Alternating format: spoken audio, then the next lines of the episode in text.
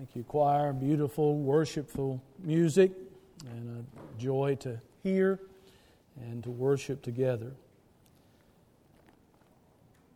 There is, I've been gone um, in the month of July, unusually uh, more. There is no truth to the rumor that I was away getting my tongue fixed.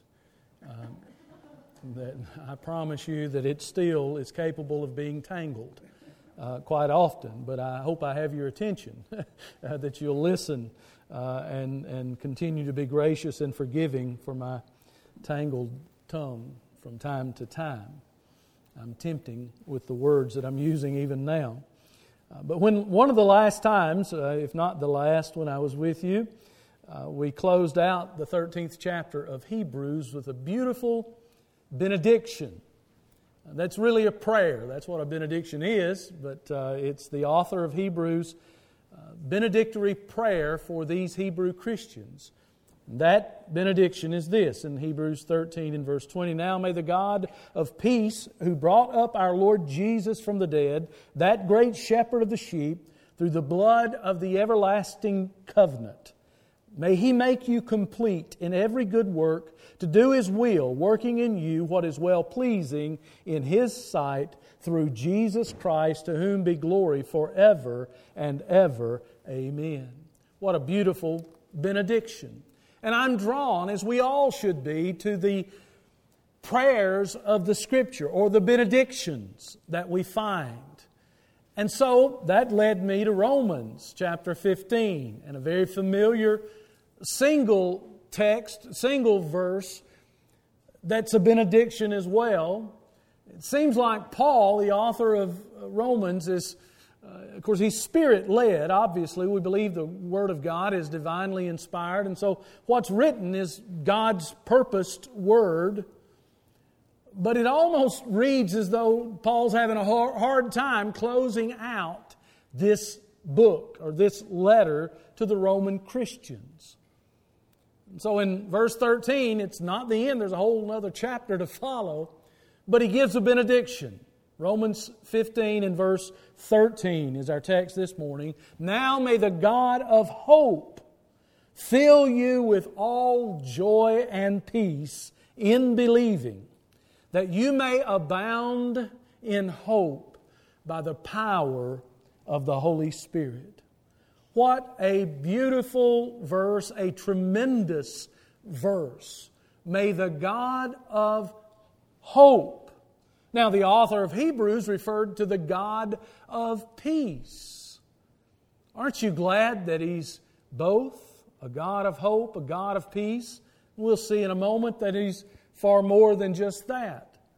But in these verses, what He's doing is as he begins to close out his final thought. The first 11 chapters of Romans is the doctrinal aspect.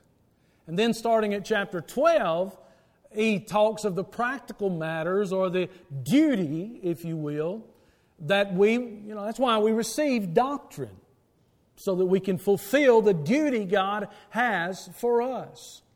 And so, as he's beginning to close out that section on duty, he prays, May the God of hope fill you with all joy and peace in believing, that you may abound in hope by the power of the Holy Spirit. Does that verse describe you? Does it describe me? Are you filled with hope? Are you hopeful? I read about two villages that were at the valley or the foot of, a, of mountains. And they were totally different villages, but both had water supplies that were somewhat different. One village was supplied by a stream that came down out of the mountain. Mostly it was melted snow, and it was beautiful and tasteful until the summertime came. The snow had all melted away, and there was just a trickle that was left in that stream, their water supply for that village. The other village didn't have a stream coming out of the mountain. It had instead a well in the center of that village, an artesian well that flowed constantly. Where would you want to dwell? Where would you want to live? The one where some summers it seemed like their water supply was gone, or the one where there was a constant supply. When I read this benediction, I'm thinking of that constant supply of hope that our Lord gives to His children, to believers in Christ. Do I abound in hope? Too often, and I'm guilty, but too often we find ourselves, remember Winnie, Pooh, Winnie the Pooh and his uh, uh, group of friends? Remember Eeyore? It's going to rain. It's a terrible bad day. You know, how, how often that's us that name the name of Christ. A bunch of Eeyore Christians. It's bad. And there are things that, that, that are reality. You think about it. There's a virus going around, I hear. There's a new variant of that that's, that's bothering folks. Do we lose hope or are we hopeful? We don't ignore reality. So, how can we be hopeful? In our world today, depression is a major clinical illness. And there are people that suffer from this dreaded disease uh, sometimes because of their own making, many times because of a chemical imbalance or something within their, their makeup. But depressive disorders, according to one set of statistics, approximately 9.5% of Americans un, uh, over the age of 18 will suffer from depression. 15% of those who are depressed will commit suicide. Folks, it's real. There are people that have no hope. That is depression. They show depression, and many times depression is a contributory, a contributing factor to fatal coronary disease. Stress. I'm not a medical doctor, but, but you can read and find out that these things are so. And so, if you battle depression, I, I would suggest two things. One, see a physician, a medical doctor. Don't let someone tell you that because of your real depression that you're just unspiritual, but do seek help professionally. But I would also suggest to you that if you battle depression, if you seem to feel you have no hope, Consider seriously seeking God and how He can do what this verse says fill you with all joy and peace in believing. I'm not minimizing the reality of clinical depression. It's true in our community, it's true in our world. We know it to be so. Every family's been touched by it. We don't have a problem with saying something to, uh, you know, hey, I take blood pressure medicine you know, I, I know I could help that. You don't have to help me figure that out. I know there are ways and exercise and so forth. But we don't, there's not that stigma. But there seems to be a stigma with mental health. And, and while that's not a main objective of my message this morning, but, but I would urge you, see a physician if that's an issue. But beyond that, I would also, and it's my responsibility as a preacher teacher, it's to tell you to seek the God of hope. You don't have to live in despair, brother or sister in Christ. And so the God of hope wants us to be filled with all joy and peace. So let's analyze this verse quickly this morning. Just three simple divisions or breakdown of the text. First, I want you to see the source, then the foundation, and finally the means the source of this abundant hope. What is it? Well, it's the God of hope.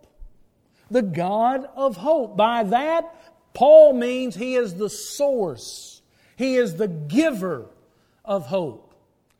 Too many people that lack hope are looking for it in other things. That's why they're more miserable. They compound the issue. But hope, now, now we need to ask what is hope? Well, biblical hope is not uncertainty. Like we might use the phrase, the word hope in a sense, we might say, I hope it doesn't rain tomorrow. That's not biblical hope, my friend. Hope, when I see it in the scripture, uh, the, the word earnest expectation, or the words earnest expectation, come to mind. Biblical hope is certain because it rests on God's promises. The God of hope, uh, He's the focus in this verse. He is the, the source by which we find hope.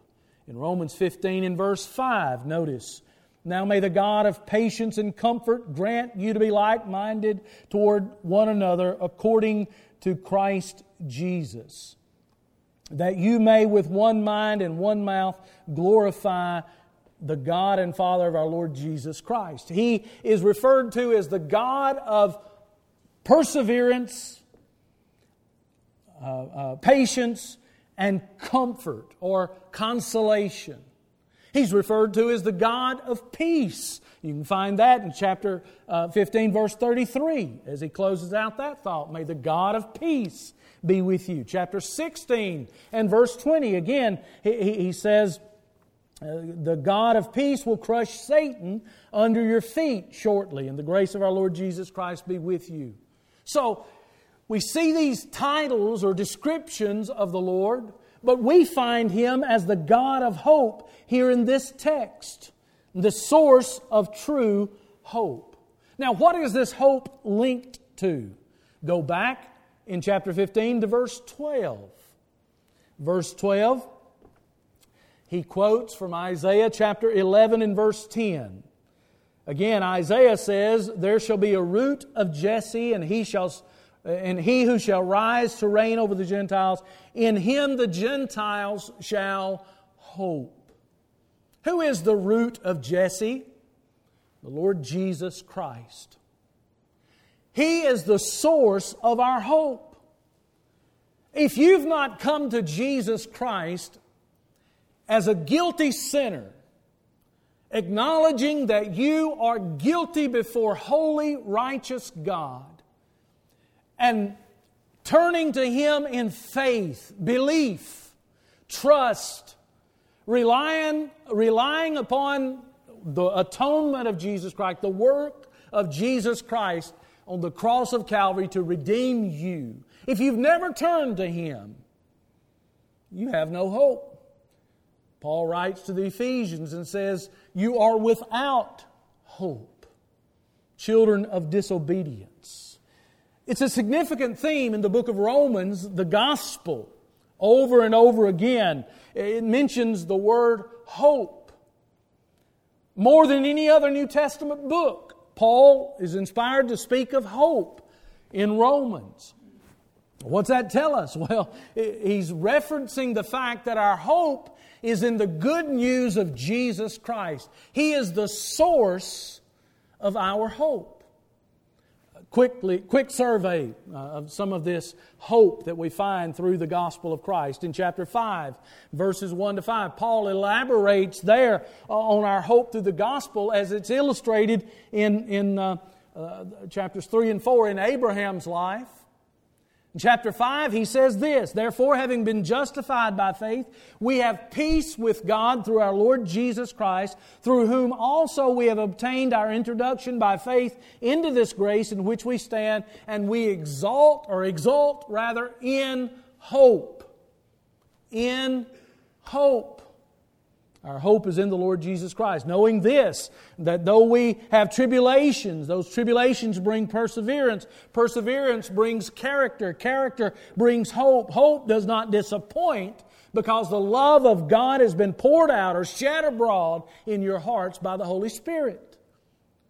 The gospel is the source of hope, the good news of Jesus Christ. In chapter 8, in verse 20, there, Paul mentions the fallen creation and that it eagerly awaits for the revealing of the Son of God. The creation was subjected to futility, not willingly, but because of Him who subjected it. in hope that the creation itself will also be set free from its slavery to corruption into the freedom of the glory of the children of God. Our hope, the hope of this created world, is in the Lord Jesus Christ. In chapter 12, we are to rejoice in hope as we persevere in tribulation. Chapter 15, here, verse 4, we have hope through the perseverance and encouragement of the Scriptures. Again, verse 12, our hope is in the Lord Jesus Christ, the root of Jesse. Uh, the apostle Paul is, this whole gospel is, is filled with passages that remind us of our hope in Jesus Christ as the source. The apostle John understood that as well. He spoke in 1 John chapter 3 verses 2 and 3, beloved, now we are the children of God and it has not yet appeared is what we will be, but we know when he appears, we shall be like him because we will see him just as he is. And everyone who has this hope in him purifies himself as he is pure. Hope is in the Lord Jesus Christ. So if you are lacking hope, maybe there's a medical condition that's brought you to that point. But let me go a step further and say, are you seeking the God of hope? Are you genuinely seeking the God of hope? He is the source of hope. But let's look further at this benediction, verse 13 of Romans 15. He, let's see the foundation what is the foundation for this abundant hope? He says, May the God of hope fill you with all joy and peace, abounding in hope, that you may abound in hope. We want to be filled. The word filled means to fill it up completely. pleroo. It's complete filling. Be filled with joy and peace. You know, joy and peace are a part of the fruit of the Spirit. When, when we know the source and we go to the source of hope, the Lord Jesus Christ, then we have the foundation of joy and peace.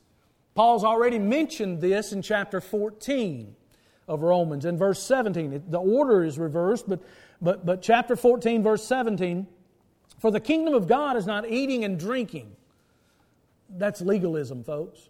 All right? Eating and drinking. I, you know, eat certain things, drink certain things, that makes you righteous. That's what some people think, even today. Paul was combating that here. But he says the kingdom of God is not that, but righteousness and peace and joy in the Holy Spirit. Peace and joy connected with the Holy Spirit uh, here. The, the qualities of the Spirit of God that are produced in us, they do not come from having a certain personality type. We often think in terms of people being an extrovert or an introvert. I don't know which. Some days I'm extroverted, some days I'm introverted. But being an extrovert does not necessarily mean a person has joy and peace have a friend in, in ministry that, that uh, was an extrovert. I've never seen somebody that could go up to anybody, anywhere, anytime, and, and make a conversation with them. And it would be a, just a bubbly, wonderful conversation. Get in an elevator and just, just out of the blue. I'm the type, I get in the elevator, I go over to the side, and I just, I don't mind anybody else's business. Don't want them minding mine sometimes. But, but, but this guy could, uh, we just friendly go up, you know, you know, where'd you come from? I want you to, just bubbly like that all the time, an extrovert. Then he lost his marriage, he lost his ministry. How much joy and peace did he have? He's still extroverted, he could still talk to anybody. You see, it's not, it's not a certain personality type, but rather the Spirit produced joy and peace. It's not bubbly, optimistic personality necessarily. Joy is not some outlook that denies reality either. Uh, it, it, there's still sorrow, there's still grief, there's still concern in life. But, but where does this come from? You know, the shortest verse in the Greek New Testament is found in 1 Thessalonians 5.16. Rejoice always. That's transliteration of the simple phrase that's used in, in, in 1 Thessalonians 5.16. Rejoice evermore, rejoice always. Now, in the English translation, what's the shortest verse? John 11, 35, Jesus wept. But, but here, we see two aspects. Jesus wept. We're to rejoice certainly, Jesus, while he wept over the situation with Lazarus for his family, he still had joy and peace, didn't he? He's able to restore life in that matter. But a realistic view of spirit produced peace and joy does not mean that we just shrug off all of the concerns of real life, but it means that we face them. We don't have some who cares, whatever attitude. That's what's wrong. One of the things wrong in our culture right now is that we just say, well, whatever. Little Susie got pregnant out of wedlock. Whatever. Little Johnny's hooked on drugs. Whatever. And that's the attitude. Well, we see the realities of life and genuine concern. But biblical joy and biblical peace is that inner delight in God and His promises. That He gives us comfort and contentment. Are we there yet? I'm not certain I am. But that's the challenge. What a beautiful passage Romans 15 13 is a benediction. We may quote it to end a service in some traditions, but do we have it? Are we hopeful? May the God of hope fill you with all joy and peace in believing. In believing. Abundant joy and peace. So we see the, the source of hope is God. The foundation then is joy and peace. But what, how do we get that? What's the means by which we have this hope founded upon joy and peace? What's the means for it? Well, it, it's two aspects humanly speaking and divinely speaking. Humanly speaking, look what he says May the God of hope fill you with all joy and peace. How? In believing. Read that this way in trusting. Maybe this way in relying upon the Lord. May the God of hope fill you with all joy and peace in believing. Believing what? That this is a great big world and God created it He's the man upstairs and we tip our hat to him. No. In believing what? That there shall be a root of Jesse, and he who shall rise to reign over the Gentiles, in him the Gentiles shall hope. Do you hope in the root of Jesse? In believing. Hebrews chapter 11, verse 1 is often given as the, the description of uh, uh, faith, a definition of faith. Faith is the assurance of things hoped for, the conviction of things not seen. Faith and hope sometimes are synonyms. Substitute one for the other. Here we see in believing, we receive the foundation. We, we know the source of hope in believing. How do I get this? Well, let me give you two things. Part of that answer one, know God and His Word. Know God and His, the ways of God that are taught in His Word. It's all connected to the Scripture, the Word of God. This is God's Spirit breathed word to you, follower of Christ. If you're lacking hope, what do we do? Get to know God, get into the Word of God, read it, memorize it. Someone not long ago just said to me, he said, I read it and I feel like there's nothing there. What do I do? Keep reading. Pray and say, God, I, I, I, this is more than just words. Speak to my heart. God, use this. Meditate upon it like a, a cow chewing her cud, uh, just over and over thinking on that. Then memorize it, put, commit it to your heart. Know that He is completely trustworthy, the God of hope. Get a Job like faith. Remember Job and what all he went through? You think you've had a bad day. I mean, while he was yet speaking, here comes another and says, uh, Your kids are now gone. You lost your house. Now your kids. And on top of that, his, his, his life mate, his wife said, What? Curse God and die. Job responded, Though he slay me, yet will I trust in him. Are you there? That's knowing the God of hope. Things may be difficult. Maybe he might even call us home. The God of hope enables us to face these matters. Know God through His Word and that He's completely trustworthy. And then, secondly, how do I have this kind of faith? Know Him through His Word and know that He's completely trustworthy. And then, secondly, choose to believe God in spite of the horrible circumstances that you face. That's what Job did. Make that choice. After Nebuchadnezzar's army destroyed Jerusalem and the temple, he slaughtered many Israelites, Jeremiah grieved. He didn't shrug off reality, he didn't say, whatever, who cares. He grieved.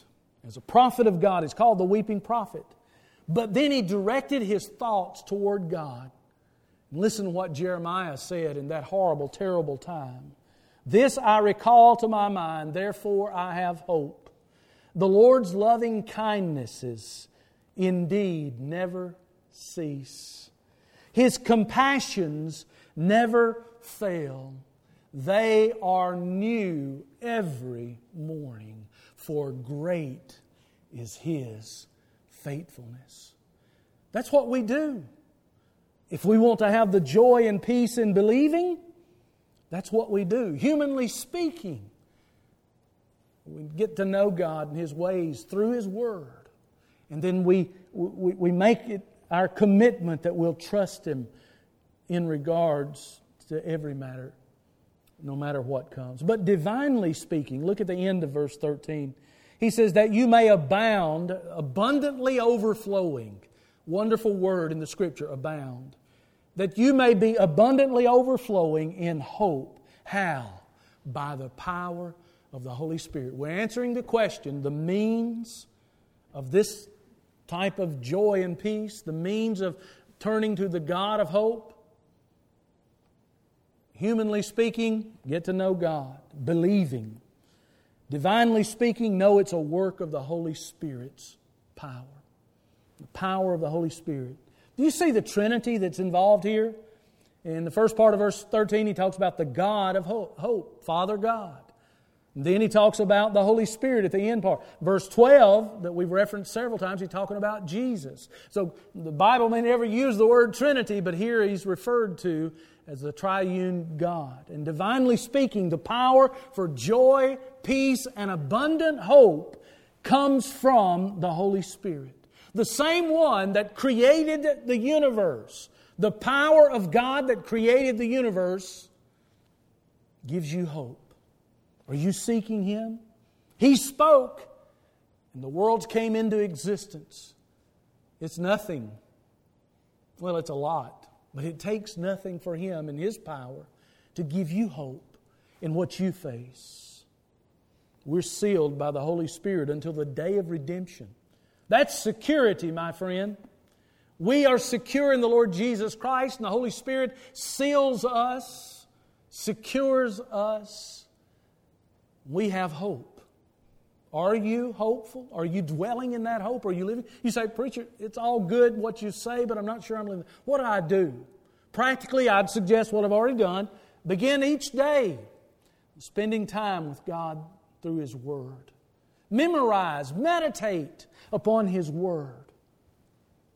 Confess the Eeyoreisms of our life, our grumbling, and our complaining. Let's, we thank Thee, O God, for all that you do for us and the life that you give us in itself. And friend, when you feel overwhelmed, when you feel hopeless, talk to yourself.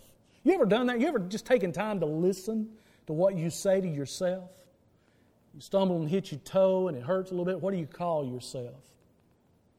Self talk is a very revealing factor for us if we'll do that. But, but let me suggest that when you find yourself less hope or without hope, you think, talk to yourself about God. Tell yourself again to hope in God over and over again. In believing, he says. May the God of hope fill you with all joy and peace in believing, that you may abound in hope by the power of the Holy Spirit. Adoniram Judson was a great Baptist missionary, lived in the 1800s, the early 1800s. He was the first American sent overseas to do missions, to carry the gospel to the people of Burma, which is modern day Myanmar in, in Southeast Asia. Largest landmass in Southeast Asia is Burma or Myanmar. He went there with very little results, and then there was a war between the United Kingdom and, and Burma. During that war, for 17 months, this missionary, Adoniram Judson, was imprisoned. Someone wrote him while he was imprisoned and asked him this question. They said, Judson, how's the outlook? And while he's in prison, he, lost a, he had lost a wife. He actually lost two wives. He lost a child. He was imprisoned How's the outlook, Judson? His response was The outlook is as bright as the promises of God. I want to be that hopeful. Do you? Are you hopeful? Let's pray. Father in heaven, we thank you for the scripture that reminds us of our hope in the Lord Jesus Christ. And we pray Lord, this morning, if somebody here does not have that hope, maybe they're at the end of their rope. Maybe somebody that's watching uh, by, by internet or, or listening at a later date, they're, they're struggling in life and they feel like they have no hope. How I pray they would look to the Lord Jesus Christ, the God of hope, who will fill us with all joy and peace in believing, not in doing but in believing. Lord, may we give ourselves to that today, knowing that it's your Holy Spirit and the power of the Holy Spirit that fills us with all joy and peace. We seek that in these dark days when there's a new report every day for something devastating about sickness and health and the economy's bad, all of these things. But Lord, the future is as bright as the promises of God.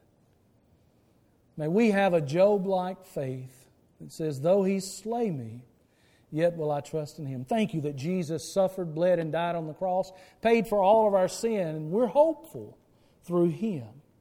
Thank you that he lives today and intercedes for us when we don't know how to pray. Lord, he speaks today softly and tenderly to hearts. May the lost believe upon Christ. May those who are saved be strengthened in their resolve to follow you, the God of hope, and be filled with all joy and peace in believing. For we pray this in Jesus' lovely and wonderful name. Amen.